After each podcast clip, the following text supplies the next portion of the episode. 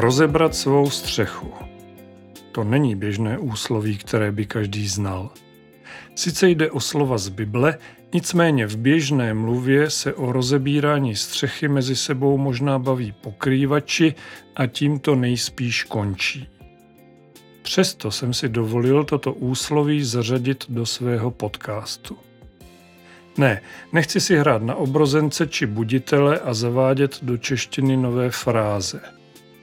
Národní obrození už tu bylo, čas jde dál, jsme ve 21. století.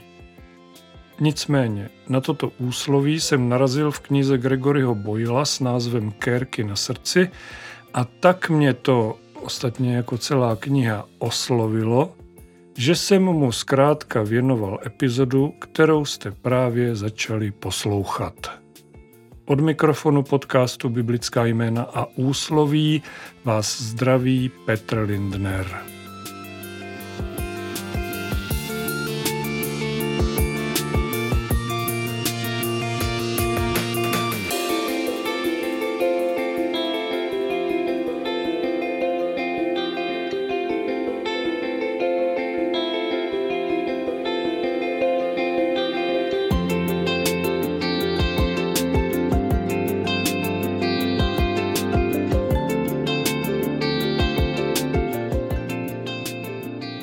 Tomto dílu budu více číst ze zmíněné knihy Gregora Boyla nežli z Bible, i když na tu samozřejmě řada přijde také.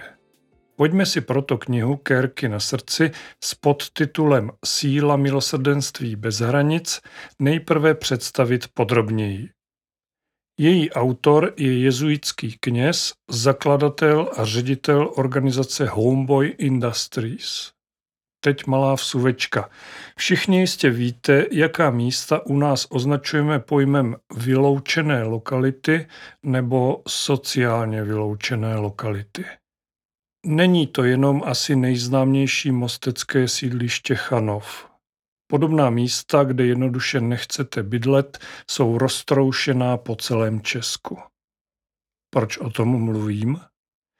Gregory Boyle více než 30 let žije a působí na mnohonásobně a nesrovnatelně horším místě. Mezi členy pouličních gangů v americkém městě Andělů v Los Angeles. Já jsem tam nebyl a ani potom netoužím, ale podle toho, co G, jak ho jeho klienti oslovují, napsal ve své knize, v této ultra vyloučené lokalitě mnohdy stačí, když se na někoho špatně podíváte a můžete skončit s kůlkou v hlavě. Skutečné nefalšované gengy společenských vyvrženců. Místo plné násilí, drog, prostituce, beznaděje. Těmto zpravidla mladým a mladistvým lidem, protože v tomto prostředí se věk dožití pohybuje hodně nízko, se Greg Boyle ve farnosti Dolores Mission snaží s programem Homeboy Industries vzbudit v lidech onu naději, dát jim práci, vzdělání, normální život. Nebudu vyprávět celý obsah této knihy, při jejím čtení občas běhá mráz po zádech z hrůz, o kterých se zde dočtete, a zároveň se nemůžete ubránit pocitům úžasu nad prací, kterou zde Greg a jeho tým dělají, aby vám nejednou toto neskutečné milosrdenství a doslova ježíšovská láska k jakémukoliv člověku vehnala slzy do očí. Ostatně, když kniha s originálním názvem Tattoos on the Heart ve Spojených státech v roce 2010 vyšla, okamžitě vzbudila velkou pozornost, stala se bestsellerem a o rok později za ní Gregory Boyle obdržel v USA prestižní ocenění v kategorii literatura faktu. U nás knihu Kérky na srdci vydalo v českém překladu Jiřího Černého nakladatelství Paulínky v roce 2020 a já ji mohu každému vřele doporučit. A poděkovat své partnerce za to, že ji ona doporučila a darovala mě.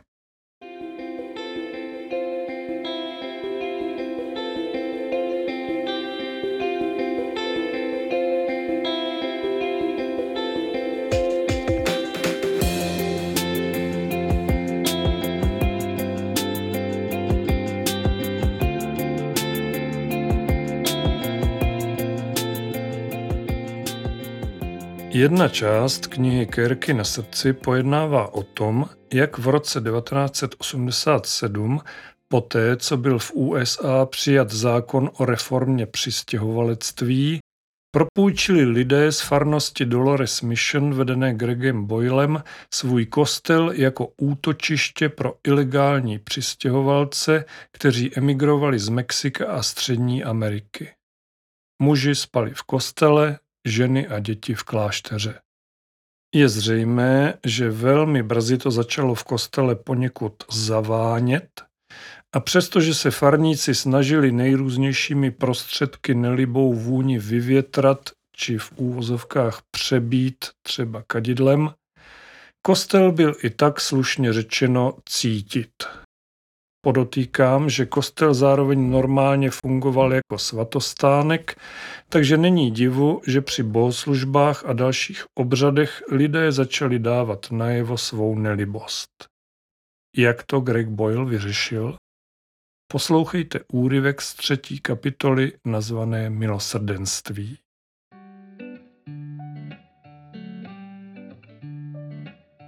A tak jsem se jednou v neděli rozhodl oslovit tuto vzlínající nespokojenost lidí v kázání. Homílie někdy mývala dialogický charakter, takže jsem začal.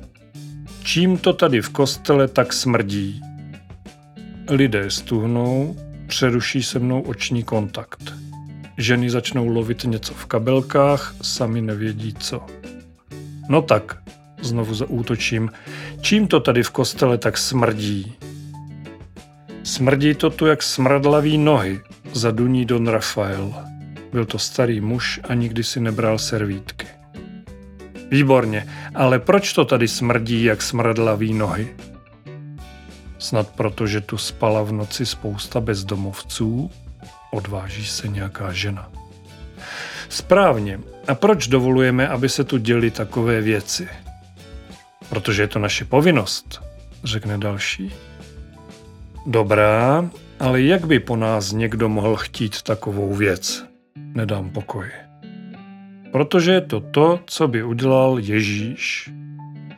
Dobře tedy, čím to tedy právě teď v našem kostele smrdí? Nějaký muž se postaví a zahuláká. Smrdí to tu naším závazkem.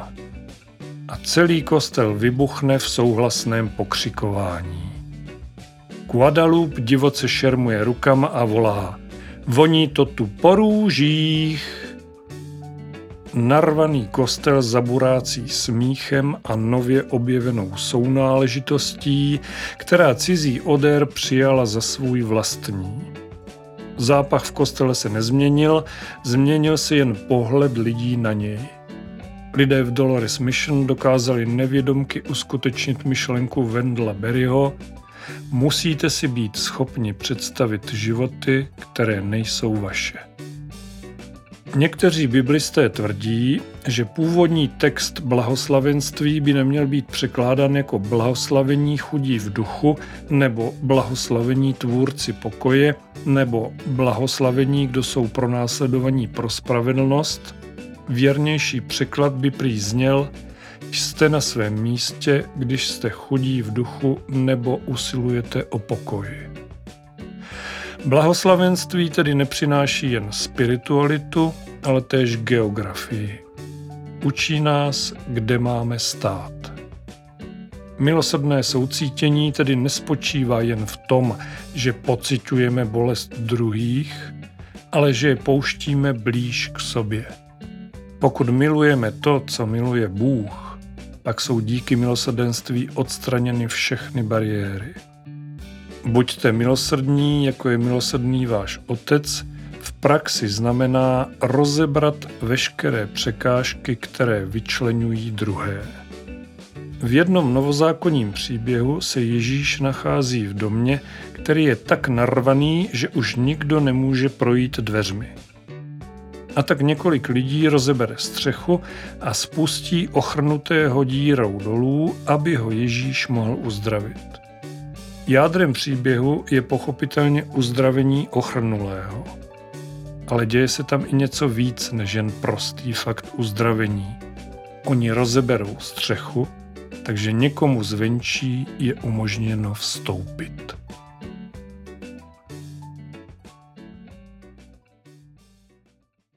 Tak, a jsme u slíbeného rozebírání střechy.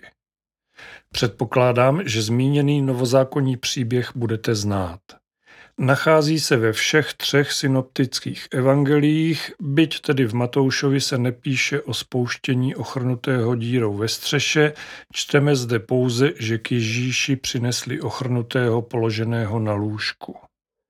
O rozebírání střechy se dozvídáme v Markově a Lukášově evangeliu.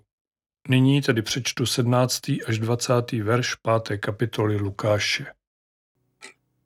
I stalo se, že jednoho dne učil a kolem seděli farizejové a učitelé zákona, kteří přišli ze všech galilejských a judských vesnic i z Jeruzaléma. A byla tam pánova moc, aby je uzdravoval. A hle, muži nesli na lůžku člověka, který byl ochrnutý a snažili se ho vnést dovnitř a položit před něj. A když kvůli zástupu nenalezli způsob, jak by ho vnesli dovnitř, vystoupili na střechu a skrze hliněné tašky ho s nosítky spustili doprostřed před Ježíše. Když uviděli jejich víru, řekl, člověče, tvé hříchy jsou ti odpuštěny.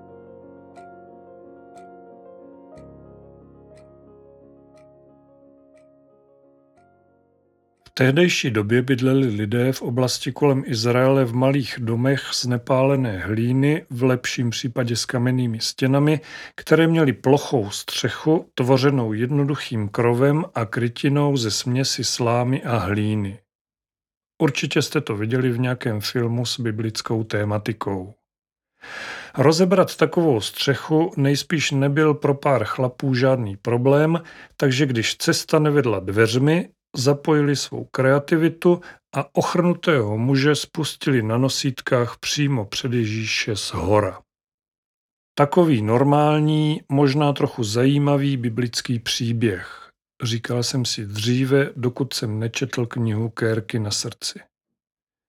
Ano, je to trochu divoké, to jsem věděl už předtím. Představte si, že někomu rozeberete kus střechy. Nejsem si vůbec jistý, jestli by vás za to pochválil. V dnešní době by na vás spíš zavolal policii a vy byste to velmi těžko vysvětlovali. Ale to není všechno, co ti lidé uvnitř. Ježíš v beznadějně nadspané místnosti vyučuje a najednou se v jeho domě ze stropu začne prášit, padat kamínky, hlína, sláma, v jednom okamžiku prosvitne slunce a z ničeho nic se doslova z nebe snáší nosítka s nemohoucím chlapem. To každý biblický den nezažijete. Ježíše ani ostatní přítomné to nicméně nevyvádí z míry a děj pokračuje dál. Teď dobře poslouchejte. V Bibli se píše, když uviděl jejich víru, řekl, člověče, tvé hříchy jsou ti odpuštěny. Když uviděl víru nikoli v ochrnutého muže, ale těch čtyř chlapíků, kteří ho tímto bizarním způsobem k Ježíši dopravili. Zde jenom drobná vsuvka pro přesnost, že ti muži byli čtyři, to se dozvídáme pro změnu z Markova Evangelia. Každopádně byla to víra těch, kteří pomáhali. To je na tomto příběhu nejdůležitější. Proto také tuto novozákonní epizodu zmiňuje Greg Boyle v kapitole Milosrdenství své knihy Kérky na srdci. Ježíš samozřejmě uzdravil potřebného, tedy ochrnutého, který se k němu příslovečně snesl z nebe. Tento příběh má ale ještě pokračování, o které vás nechci ochudit.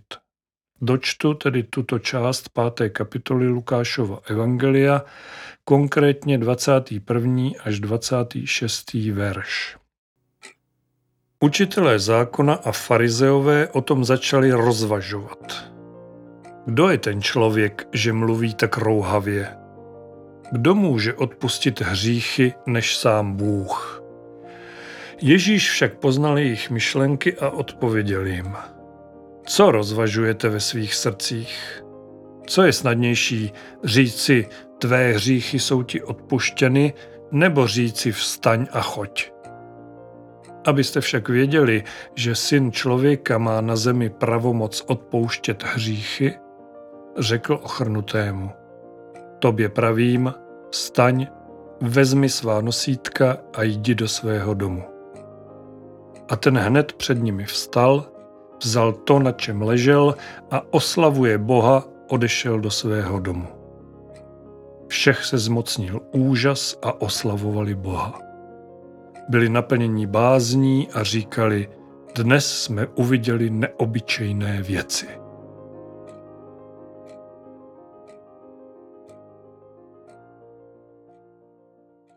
Ježíš je tak trochu provokatér. To už jsem, myslím, v několika epizodách podcastu Biblická jména a úsloví říkal. Občas zkrátka nechá nachytat svoje odpůrce lidově řečeno na hruškách. Logicky bychom patrně i my čekali, že nejprve chlapíkovi na nosítkách řekne to, co vyslovuje až jako druhé, tedy vstaň, vezmi svá nosítka a jdi. Jenže Ježíš ochrnutému muži nejprve řekl, člověče, tvé hříchy jsou ti odpuštěny. A to byl právě jeho záměr, jak farizeje a znalce zákona jednoduše vyprovokovat. Tedy vyprovokovat. Ježíš jenom dělal to, co udělat chtěl a co udělat mohl, protože božím synem byl, potažmo je stále. Jenom tehdejší vrchnost to jaksi odmítala uznat.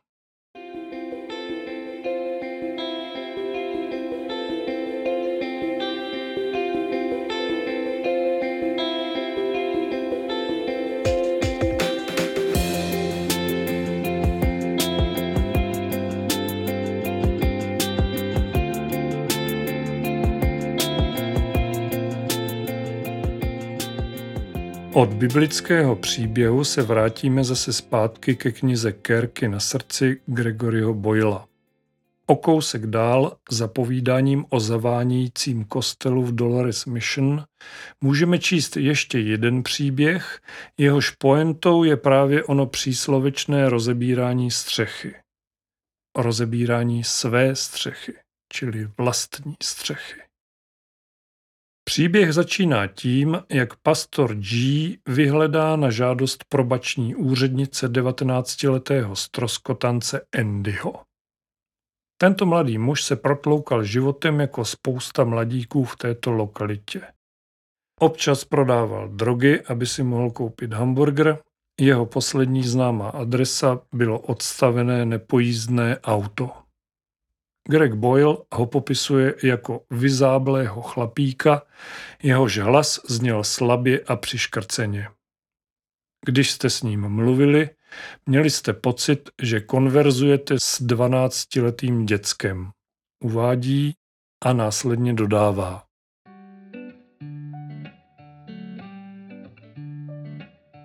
Jednoho dne se oba opíráme o jeho rozbitou kraxnu a náš rozhovor se stáčí k tématu Kým bys chtěl být, až vyrosteš. Chci být automechanik. O autech nic nevím, ale rád bych se to naučil. Dennis, můj automechanik na Brooklynské Avenue, byl v okolí téměř legendou. Dokázal opravit jakékoliv auto. Bylo mu skoro 60, měl japonské předky a byl vysoký a hubený jak tyčka. A taky permanentní kuřák. Nebyl to chlap, který jen sem tam utrousí slovo. On mlčel jako hrob. Prostě jenom kouřil. Přivezli jste auto s tím, že se spod kapoty ozývá nějaký zvuk a předali klíčky Denisovi, který tam stál s cigaretou přilepenou na pantu vzal si klíčky a když jste se druhý den vrátili, předal vám auto, které předlo jako kočka. Během celé transakce nepadlo jediné slovo. A tak jdu za Denisem, abych mu předložil svou prozbu. Hele, Denisi, řeknu, když se posadím v jeho mrňavé kanceláři, kde by se kouř dal doslova krájet. Vezmi tohohle kluka Anthonyho. O autech sice nic neví, ale určitě má do toho chuť a myslím si, že by se to mohl naučit. Denis na mě jen mlčky zírá a lehce přikivuje. Obrovský šedý kus popela usazený na konci cigarety váhá, zda se poddat síle přitažlivosti či nikoli. Zdvojnásobím své úsilí. Přesvědčuji Denise, že tu nejde jen o job pro jednoho kluka, ale že následkem bude klid v celém okolí.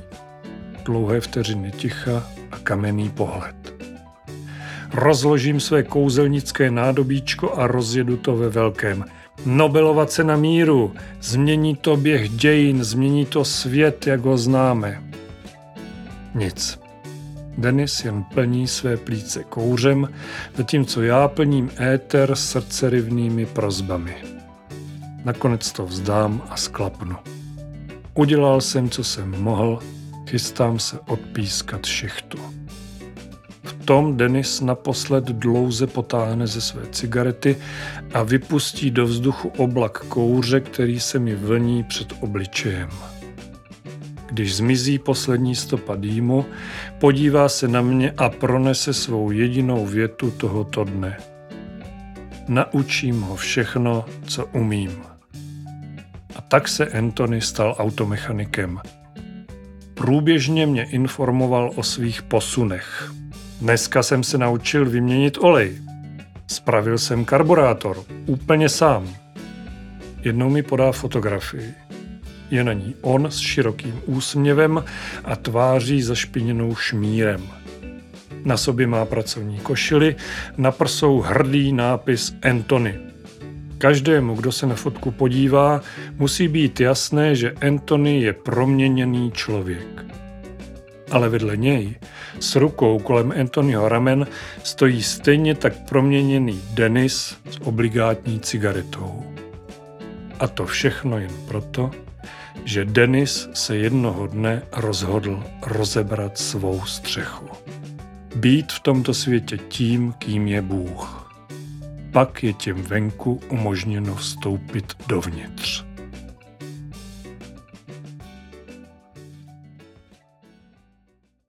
Denis se jednoho dne rozhodl rozebrat svou střechu. Být v tomto světě tím, kým je Bůh. Musím říct, že když jsem tuto pasáž četl poprvé, hluboce mě to zasáhlo. Dojalo mě to. Občas si rád hraju na tvrdáka, ale myslím, že tentokrát i nějaká ta slza z mých očí ukápla. Být v tomto světě tím, kým je Bůh, to jsou velmi silná slova a člověk si musí být sakra jistý, aby je ve vší pokoře k Pánu Bohu vyslovil. Určitě znáte ten vtip. Víš, jaký je rozdíl mezi tebou a Bohem? Bůh si na tebe nikdy nehraje. No, on to vlastně není ani vtip. Jenomže toto je jiné. Rozebrat svou střechu a být v tomto světě tím, kým je Bůh, není hraní si na Boha. Znamená to chovat se jako Pán Bůh. Chovat se podle jeho vzoru, po příkladu Ježíše Krista jednoduše pomáhat těm, kteří to potřebují. Ať jsou to v případě autora knihy Kerky na srdci lidé z nejnižších a nejhorších společenských vrstev, nebo jde o vaše blízké, přátele, ale třeba i vám neznámé lidi. Pán Ježíš nedělá rozdíl mezi těmi, které uzdravuje. Vrátí zrak slepému žebrákovi, stejně jako uzdraví sluhu římského setníka otroka představitele římské moci v Izraeli. Aby to nebylo málo, přivede k životu dceru představeného synagogy. Člověka patřícího k tehdejší církevní elitě, jež poté nechala Ježíše, tak říkajíc zprostředkovaně přes Piláta Ponského, ukřižovat.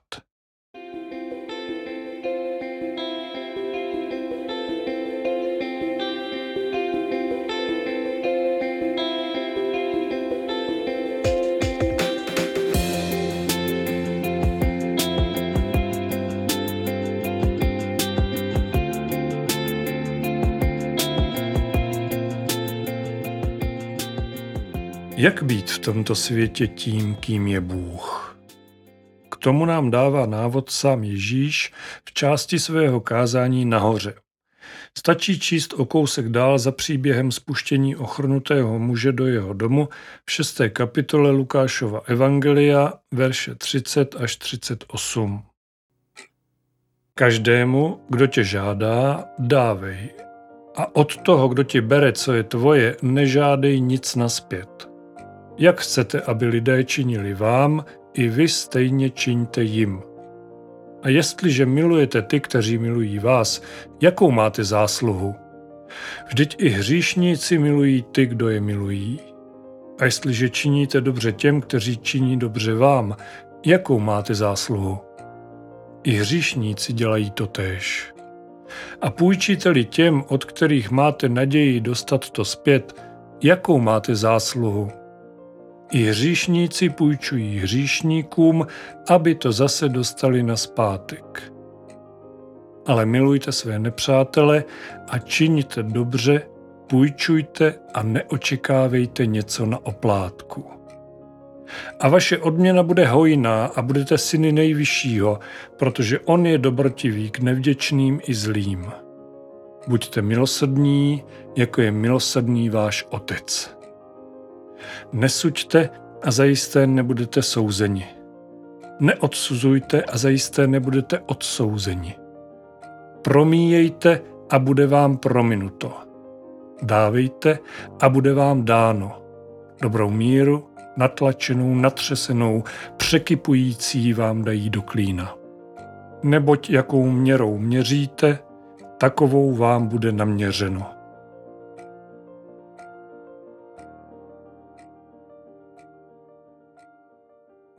To je tedy síla, můžete si říct. To prostě nemůžu nikdy dokázat. To mám jako všechno rozdat a sám skončit jako žebrák? Ne, to po vás nikdo nechce. Pokud můj podcast posloucháte pravidelně, určitě víte, že podobnou pasáž z horského kázání, avšak obsaženou v Matoušově evangeliu, jsem citoval v epizodě s názvem Oko za oko nebo nastavit druhou tvář. Zde jsem se sice primárně věnoval tématu odplaty a odpuštění a božího milosedenství, nicméně námět této epizody je podobný. Odpuštění, čili nesouzení, plus boží a v tomto případě hlavně člověčí milosrdenství.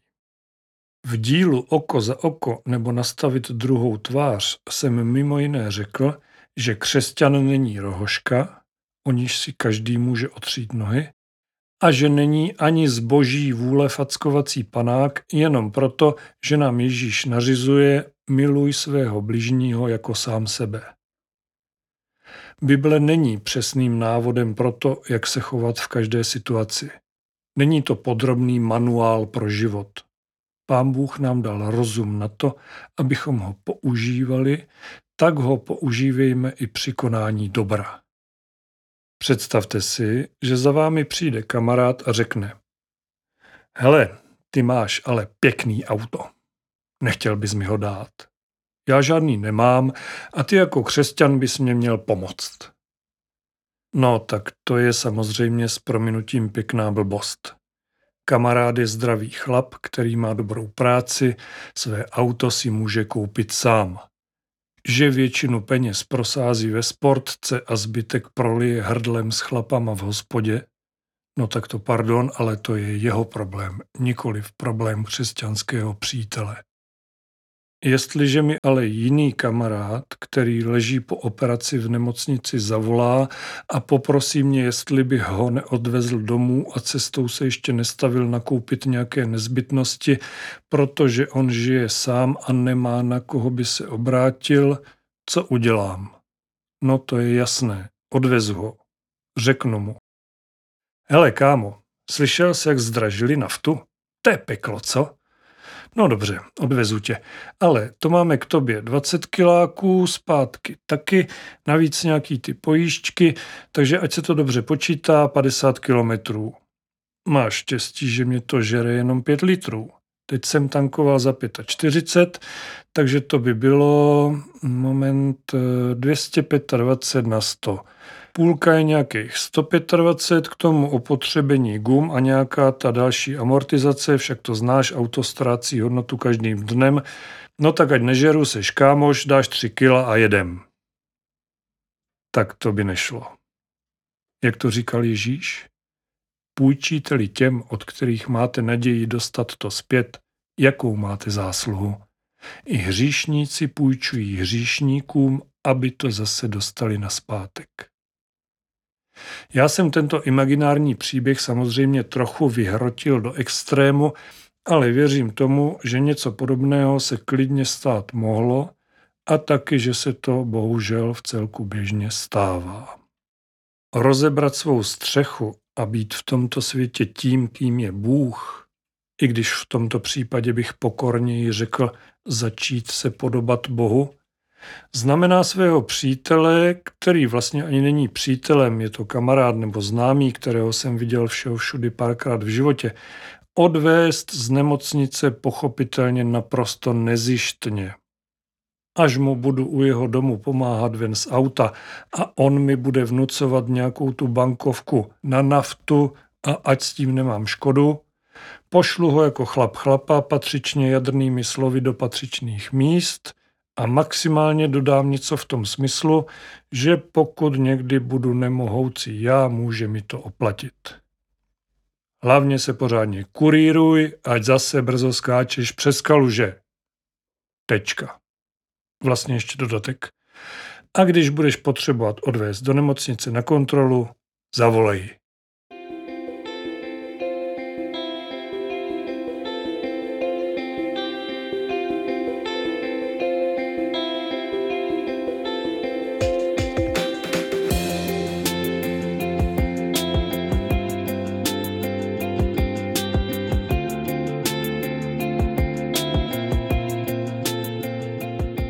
Příklad s kamarádem po operaci berte prosím jako jednu z tisíců, možná deseti tisíců či sta tisíců možností, jak pomáhat těm, kteří to potřebují.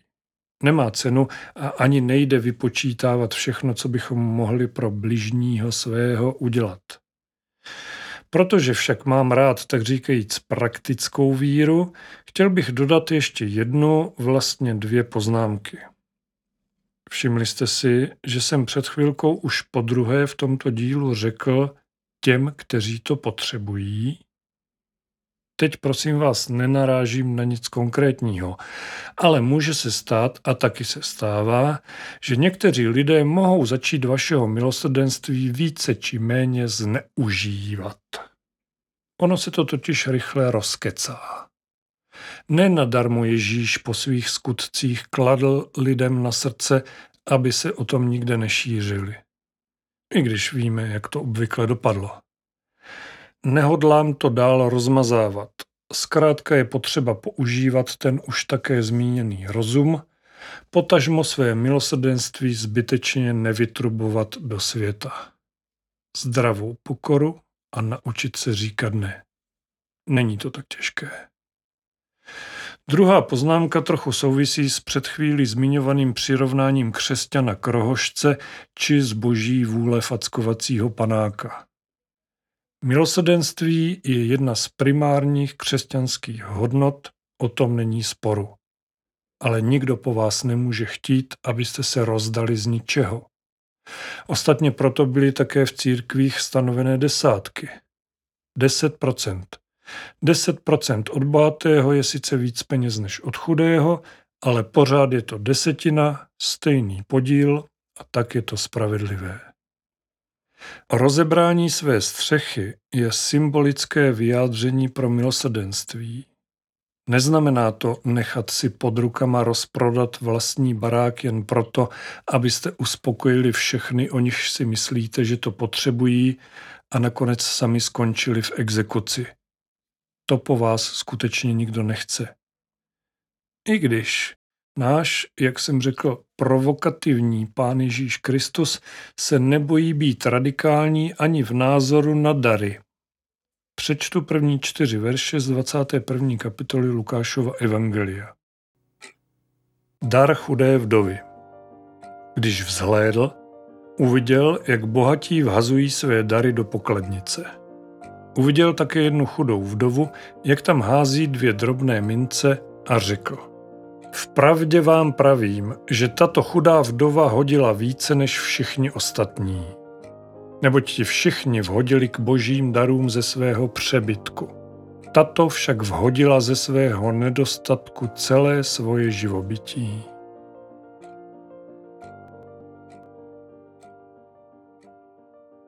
Jak to tedy je?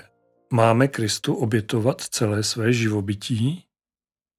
Samozřejmě ano. Ale ne živobytí, nýbrž svůj život. V tomto krátkém příběhu Ježíš poukazuje na to, že víra není závislá na majetku. Jak víme, náš pán nikdy neměl v oblibě lidi bohaté, protože věděl, jak majetek dokáže člověka odvést od Boha. Proto dává za příklad víry chudou vdovu, nikoli v bohatého člověka, který než by se všeho zbavil, raději si odepře i věčný život. Ano, teď mluvím o příběhu Ježíše a bohatého mládence, který najdete v Lukáši o kousek dříve než dar chudé vdovy. Z 18. kapitoly přečtu jen dva verše 22 a 23. Když to Ježíš uslyšel, řekl mu, jedno ti ještě schází. Prodej všechno, co máš, rozdej chudým a budeš mít poklad v nebesích, pak přijď a následuj mě. Když to uslyšel, velice se zarmoutil, neboť byl velmi bohatý.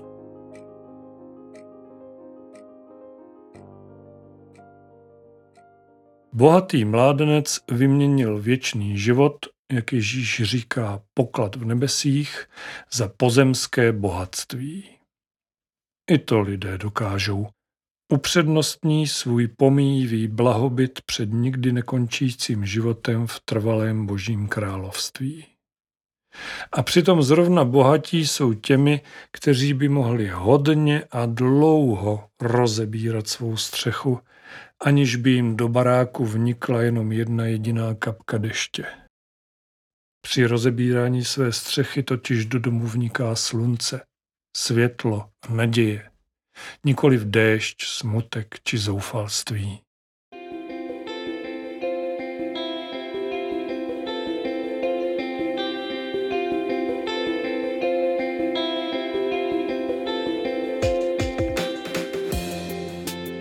Když jsem se připravoval na tento díl podcastu Biblická jména a úsloví, říkal jsem si, že po čase to bude zase trochu kratší epizoda. No, nějak se to zvrtlo. Teď jenom tiše doufám, že jste poslouchali až do konce a že vás autorem knihy Kérky na srdci Gregem Boylem objevené nové úsloví rozebrat svou střechu stejně jako mě velmi oslovilo – a třeba ho zařadíte do svého slovníku.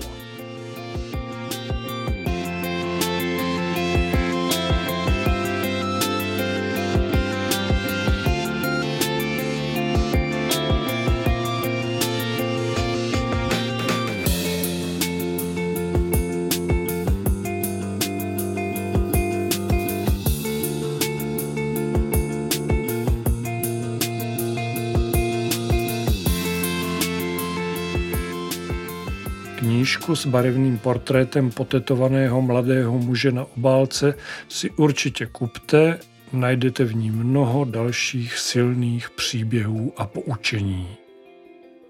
Mějte se moc pěkně, buďte požehnaní a buďte s Bohem.